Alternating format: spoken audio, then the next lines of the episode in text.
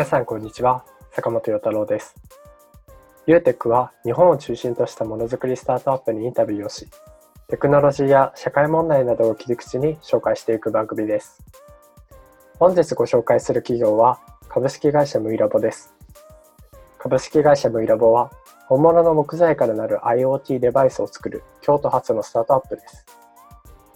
もともとの親会社である2社から受け継いだ技術と斬新なデザインを持つプロダクトムイは世界からも反響を呼んでいます。本日は CTO の佐藤様とマーケティング担当の三宅様にお越しいただきました。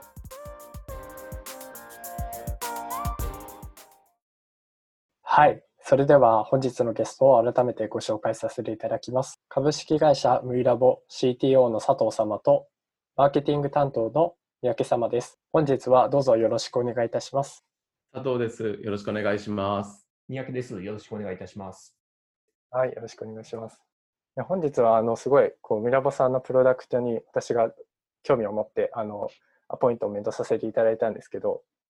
はい、はい、4つほど本日は私からあの質問を用意してきたのでお答えいただければなというふうに思います。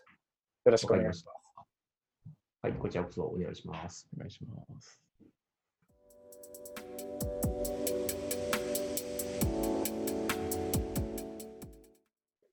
はい、それでは早速一つ目の質問に移りたいと思います。まずあのムイラボさんの会社についてお聞きしたいんですけど、はい、ムイラボさんはどんな会社なんでしょうか？えっとですね、あの我々今社員が総勢12名、えー、とおりまして、はい、あの会社の形態としては、いわゆるスタートアップというあの、えーと、カテゴリーに所属する会社になりますね。でスタートアップというのは、えーと、今、えーと、規模としては小さいんですけれども、うん、あのこれを、えー、と大きなこうビジネス、えー、世界にこう向けてあの、より大きくビジネスを取っていくという業態のビジネスになります。はい。なので、えー、例えばこれが数年後、まあ、例えばその2023年とか2024年には、うんうん、あのこの会社があの今のその100倍や1000倍という規模に、あのややっていきたいなということで、まあ、そこにこう、えーと、夢を目指してやっているという業態の会社で、我々はですね、はい、あのもともと,、えーと大企業発のスタートアップということで、うんうん、あのまあ、日社株式会社っていう、えーと、京都の、えーと、もともと印刷会社を創業として、まあ、あのタッチパネルとかをグローバルに展開している会社があるんですけども、はい、あのそこの一部分ということで、えーと、最初はスタートいたしました。うんで今回、あの我々がやっているプロダクトが、えー、とそれがあのマーケットの、えー、と規模が拡大できそうだということで、えーと、はい、経営者による株式買収ですね。あのいわゆる、えー、と MBO というあの名前な、えー、と呼び方をしているんですけども、はい、まあ、それによって、えー、と独立の会社としてあの昨年スタート、えー、と再始動したというような会社になります。はい、まあ、そういうこうスタートアップっていうふうにお聞きしたんですけど、どんな方たちがいらっしゃいますか？はい、あの最初に申し上げたあの20 12名の社員ですね、はい、あのかなりこうダイバーシティ、多様性にあふれている感じでして、はい、あのまあ、そのもともとその、えーと、大企業発ということで、まあ、その会社からまあ来た人間が、はい、えーと、いるんですけども、うん、まあ、それ以外にも、あのそこ以外から、えーと来た人間というのもあのおります。例えば、あの、私の隣にいる佐藤はですね、はい。えと、もともと、えっと、アメリカで、まあ、勤務していた経験が長くて、うん、まあ、例えば MIT メディアラボですね、はい、まあ、こちらの方で、えっと、まあ、仕事をしていたりとか、はい、まあ、そこからあのこう、ムイダボに入ってきたというメンバーがいたり、うん、まあ、あとあの、もう一人あの、経営者で、あの、ずっとこう、液晶の仕事をしてきた人間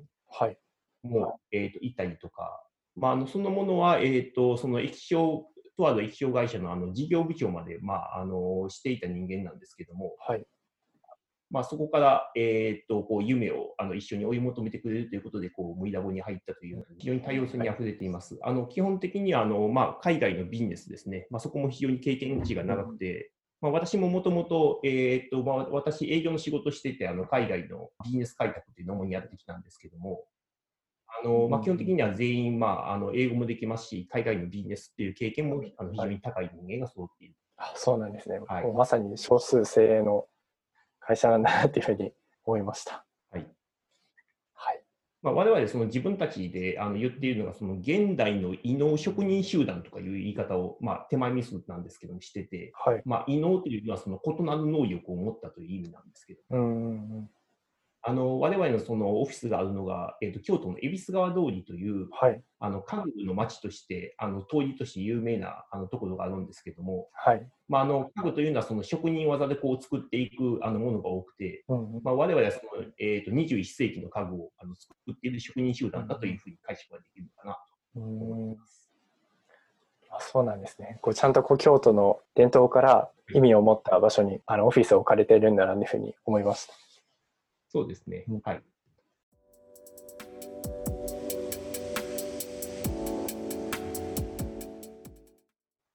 では続いて2つ目の質問に移りたいと思います。プロダクト無意に込められた意味であったり、魅力について教えていただきたいです。はい。えっ、ー、と、我々の作っている無意ですね。えっ、ー、と、こちらが、はい、まあ、名をそいじゃしたいと思うんですけども、うんうん、えっ、ー、と、これがですね、あの、一言で言うと、こう、インターネットにつながるキーです。はい。まあ、一言でなんじゃそれやっていうような、まあ、感じになると思うんですけど、はい。えっ、ー、とですね、素材としては本物の、えーと、木を使ってまして、でその本物の木に、えーと、タッチスクリーンと、あと情報を表示するための、えーと、表示体ですね、まあ、それがついているという構成になります。はい。でそれがですね、えーと、インターネットに、えー、とつながることで、うん、あの家の、まあ、ハブとして、スマートフォームのハブとして、まあ、機能するようなあのデバイスになります。はい。で、具体的に何ができるかっていうと、まあ、その無意を使って、えーと、いろいろな情報をこう見たりですとか、まあ、例えばその地域の天気予報であったりとか、はい、あの見たりですとか、であとはその他の IoT と呼ばれる、えーと、インターネットオフシングスですね、まあ、そういうのそのキーと連携をする、例えばその照明を、えーと、明るさを調整したりとか、うん、まあ、音楽プレイヤーを早送りとか曲の表示をしたりですとか、うんうん、あともう一つできるのがあのメッセージですね。はい。まあ、その家族の間の、えー、コミュニケーションを取るメッセージ、まあ、LINE のようなものですね。まあ、それを自分たちで、うん、えー、そのシステムを開発したものをご家庭にこう届ける商品ということでやっております。はい。なんかあの、ムイラボさんのそのプロダクトの使い方として、すごい印象深いあの写真があったんですけど、あの女の子がこう家で身長がどれくらい伸びたかってやつで、こう電子ペンで無意にこうここまで伸びたっていうふうに線をつけているような写真があったんですけどそういう使い方もできるんですかね？そうですね。あの、今、えーと、坂本さんが、えーと、おっしゃってたのが、柱の記憶という、えーと、名前の、えー、とプロダクトでして、はい、でこちらがですね、はい、あのペンタブレットの、えー、とリーダーカンパニーであるワコムさんですね、はい、と共同で、えー、と開発をしたものになります。はい、あのワコムさんの、えーと、デジタルのペンを使って、えー、それをこう全く違うような、えーと、用途にこう使っていこうという、あのことで考えられたプロダクトで、もともとワコムさんっていうのが、えーと、ペンタブレットの、えーと、メーカーとして、あのまあ、世界でトップのあの会社なんですけども、はい、どうしてもその用途というのが、えーと、そのプロのイラストレーターですとか、まあ、そういった方への用途に限られていたのが、こう家族で使えるようなものとして、えー、と何かこうできないかということで、えー、と作り上げたものになりますね。で、そこに込められた思いというのが、えー、その家族とのその時間ですね、まあ、そこを大事にしてほしいというようなあのメッセージをあのそこのプロダクトに込めています。あの子供のこの身長を、えー、とデジタルでこう刻んでいくことで、あの柱にその実際にをつける代わりに、えーとまあ、それがこう情報がですねずっとこう保管されていく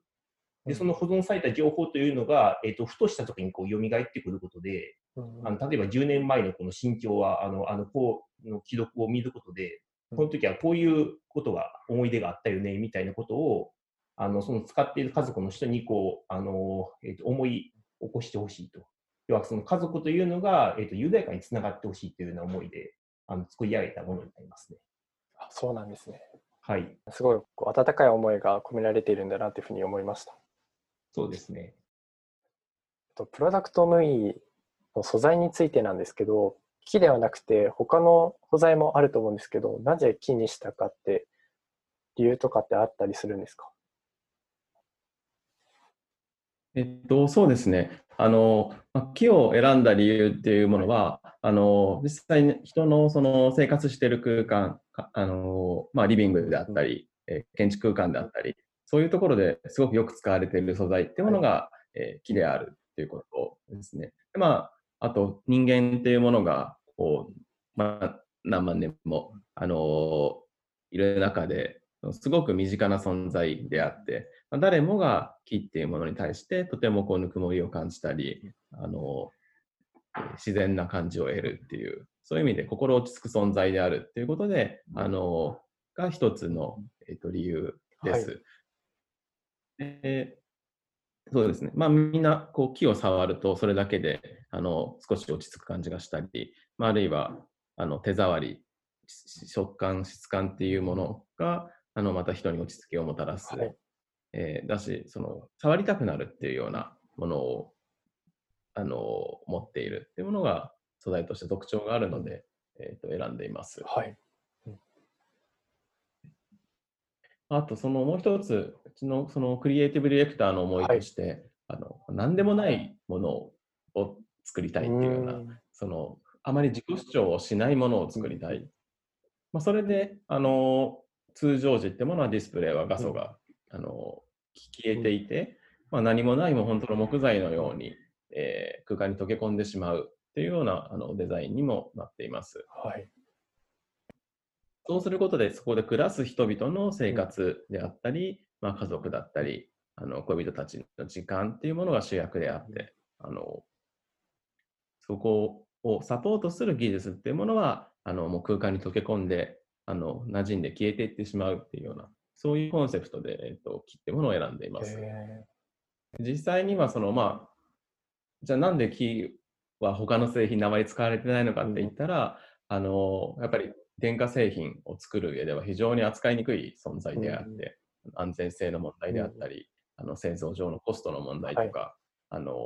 品質性を出すっていうのが難しいので、あまり使われてないんですけれども、まあ、それでもそこをあの、まあ、理想とする私たちが理想とする体験を作るには木っていう素材が重要だろうと思って、えー、あえて、えー、選んでいます。あそうなんですね。その生活に取り溶け込んでこう消えてしまうようなそういう馴染み深いプロダクトを作りたいということでこうすごい木にこだわって、まあ、技術上のこう、まあ、難しさも超えてあの作っていらっしゃるんだなというふうに思ってすごく感動しました。ありがとうございます。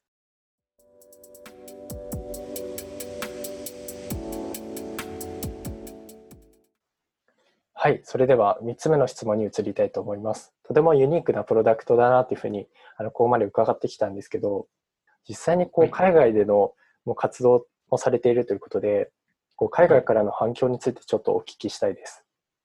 そうですね。あの海外のまあ活動いろいろあるんですけども、はい、あの我々のその実はビジネスというのが、えーと、この無意のプロダクトを売るということだけではなくて、この無意の技術を、えーと、ビジネスのお客さんにライセンスをしていくというようなことをあのやっているんですね。で、えーと、まずその、えーと、ライセンスというのは、例えば、ちょっとこう変わった例で、かつ分かりやすい例で言うと、はい。まあ、例えば自動車の内装の木材のところにこう無意の技術を入れるですとか、はい、そういったものにこうなったりするんですけども、うん、いやその家の用途だけでなくて、他のところにもこう無意を入れていくというような活動ですね。うんまあ、その営業活動をしているというのが、えっと、まずあのメインであります。はい、で、まあ、その活動を、えー、っとまあ、あのいろんな方に認知をしてもらうために、はい、海外の展示会ですね、まあ、ここにあの今まで力を入れて出展してきました。はい、で、えー、展示会では特に一番、あの世界で一番、まあ、こういうエレクトロニクス関係であの有名なラスベガスの CES というコンシューマーエレクトロニクスショーという展示会があるんですけども、はい。はい、こちらに、えーと、我々2019年と2020年ですね、2年連続で出展いたしまして、うんうん、でその出展をした時の、えーと、反響がですねあの、むしろ日本のメディアよりは海外のメディアでたくさん取り上げてもらっていることがありましたね。うんうん、で例えばですね、2019年ですと、えーと、イギリスの BBC、まあ、国営放送ですね、はい。まあ、ここのメディアに取り上げてもらったりとか、うんうん。あとあの、バージという、あのここもかなり、あの有名なあの海外のウェブメディアがあるんですけども、まあ、そこでこう取り上げられた。でその取り上げた内容を、えーと、日本のメディアが後追いで、まあ、日本語で紹介してるみたいな、ね、まあ、そういったことが、えーと、あったりしました。じゃあ結構こう海外からの反響の方が早かったりする感じなんですかね？そうですね、あの早く取り上げてもらっているのは、その海外の方がこう、なんていうんでしょう、展示会に出した時の反応が非常に早くて、うん、でもその、えーと、取材をしたその日にこうウェブにアップされたりとかいうことが結構多いかなと。で、その、えーと、海外のメディアに紹介された、まあ、日本のプロダクトということで、こう日本のメディアが後追いでこう新聞に出すみたいな。うん、まあ、今までだとそういうパターンが多いのかな。とそうなんですね。はい。実際にさっきあの CS っていうあの、そういう展示会にあの出品したっていうふうにおっしゃってたんですけど、こう実際にプロダクトムイを触られたりとか、こう使ってみたお客さんってどんな反応をされてたんですか？えっ、ー、と、まあ、いろいろな反応があるんですけど、やはり皆さん、まずは驚きますね。うん。これ、のキーでしょっていう。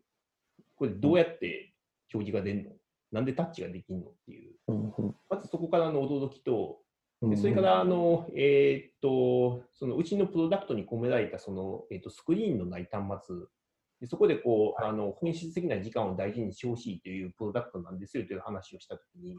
まあ、このコンセプトも、えーと、特に海外の方ですね、あのに対してはこう非常に受けがいいというか、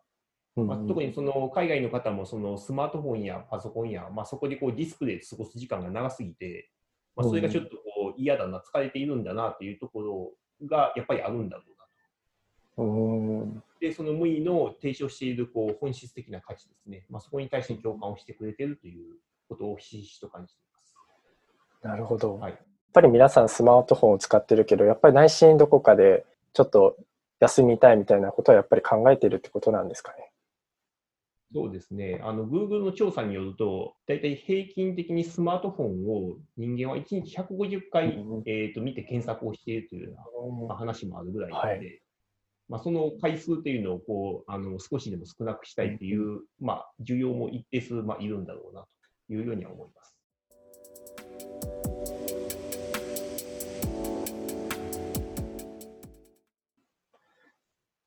はい。それでは最後の質問に移りたいと思います。あ今までプロダクトムイのいろんなお話を伺ってきたんですけど、このムイはどのようにして生まれたプロダクトなんですか？はい。えっ、ー、と、まあ、もともとですね、えっ、ー、と、この無意というコンセプトが出来上がってきたのが、まあ、2015年から16年にかけてなので、はい、まあ、5年前ぐらいからですね、はい。えっ、と、最初はその木の形をしていなくて、うんうん、まあ、あの、こう、まあ、表面のこの、えっ、と、フラットな素材、プラスタッチスクリーンというような、まあ、そこからこう広げていったものが、木の形をしてきたのが、まあ、大体2016年から17年ですね。はい。その時は、えっ、と、その、まあ、もともとの親会社だった日社の一事業として、まあ、スタートをしたんですけれども、うんうん、やはりその大企業の中の一部門というのは、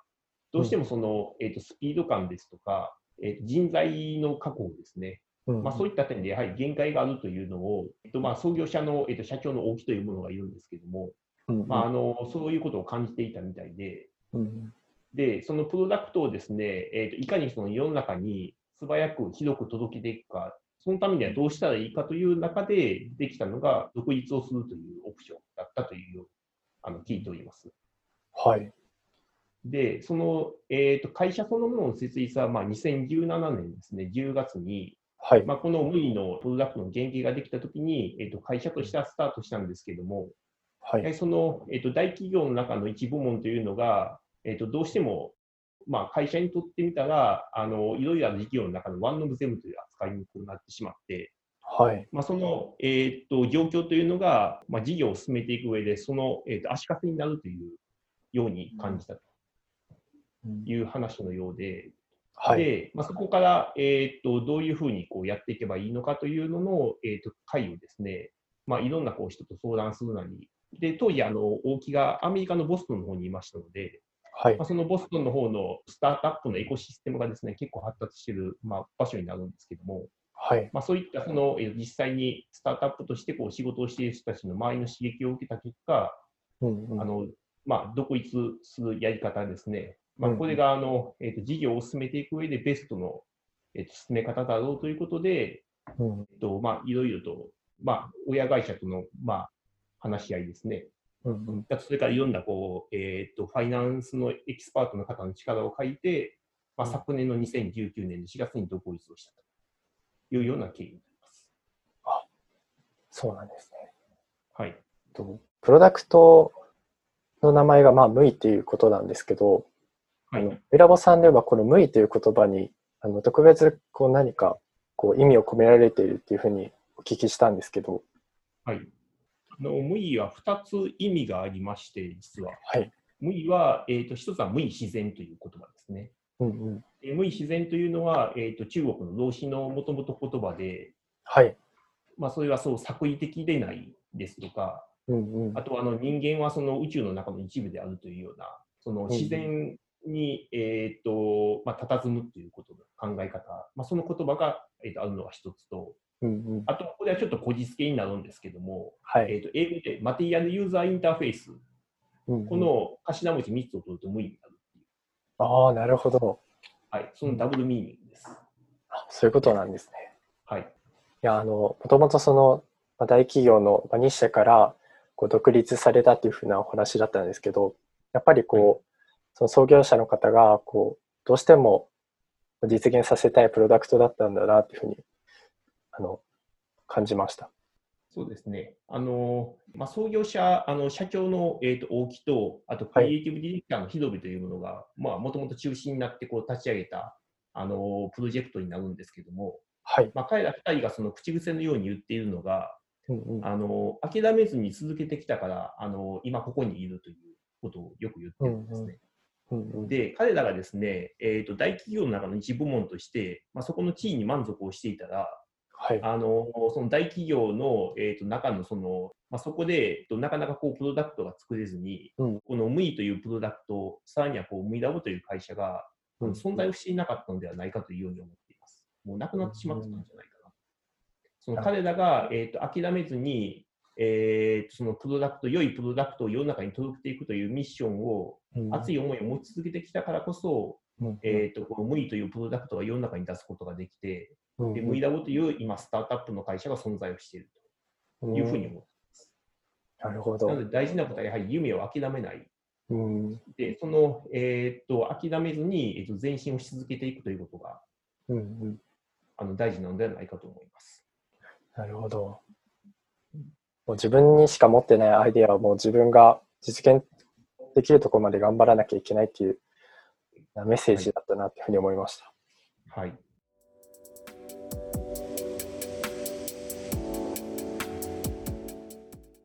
はい。いやとても貴重なお話をありがとうございました。ありがとうございます。はい。あこれであの質問は以上となるんですけど、佐藤さんと三宅さんからあのお一人ずつ無意に込めた思いについてちょっと語っていただきたいんですけど、お願いしてもいいですか？はい。じゃあ佐藤さんからお願いします。はい。私の方から。そうですね。まあ、今、このムイラボという会社で私たちは、このえー、ムイという製品を中心に、はい、あのまあ、開発をして、えー、お客様にお届けするっていう活動を行っているんですけれども、はい、将来的には私たちっていうのはこの、えー、ムイという存在あるいはこのデバイスっていうものがもう消えてなく,、ま、なくなってしまうような、えー、未来っていうものを、あの思い描いてそれを目指して活動しています。はい、どういうことかと言いますとこの、えー、ムイというプロダクトを使って、うん、あの今こう社会に届けようとしているこのコンセプトであったりメッセージっていうものが、まあ、本当にこう社会の中にこう理解されて、えー、使われていき、えー、そしていろんなも製品であったりいろんな身の回りのものいろんな身の回りの物事に、えー、織り込まれてこう埋め込まれていってしまう、まあ、その時に、この弊社のムイラボっていう会社っていうものはもうなくなってしまっていて、人々が当たり前のようにこう持っているあの概念になっていく。そういったものをあの目指して、えー、究極のゴールとして、えー、活動しています。でまあ、技術というものは、まあ、そういう存在になっていくっていうものが究極のあのゴールだというふうに考えています。はい。ありがとうございます。あ三宅さんもお願いしてもいいですか？はい。えーと、私はですね、やはりあの今、営業のまあ仕事をしていますので、やはりこの無意の概念というものをこう、はい、あの少しでもこう世の中の人,、えー、一人でも多くの方に、まあ、認知をしてもらいたいなというのが、まず当面の、えーと、思いですね,、まあね、目標になってきます。で最終的にはですね、はい、あの先ほど佐藤が申し上げたような、うん、あの無意という存在がこう本当に自然に溶け込んでいって、うんうん、あのそう人がこう無意識の中でこう無意に触れていくような世界ですね。うん、そこをこう実現をしていきたい。まあ、それがこうあの私も同じ思いで、うん、あのまあ、今、この無意というものがなかなかこう一言であの説明するのが難しい、まあ、ことだったので、まあ、私もこう説明するときにあのなかなか一言で言えずに困ってしまうということがあったりするんですけど、はい、あの最終的にはあのこの無意という、えーと、表示とか無意という、えーと、コミュニケーションの仕方がですね、うんそれを見たときに、あ、これって無意だよねっていうようなことを、あの無意識に、えーと、人が認識するような世界というのを作っていきたいなというのが私の、えー、と思いになります。はい。お二方とも本当に素敵なお話をありがとうございました。感動させられるような時間でした。ありがとうございます。ありがとうございます。はい。それではですね、改めまして本日は株式会社 V ラボ CTO 佐藤様と三宅様にお越しいただきました。お時間いただきありがとうございました。ありがとうございました。ありがとうございます。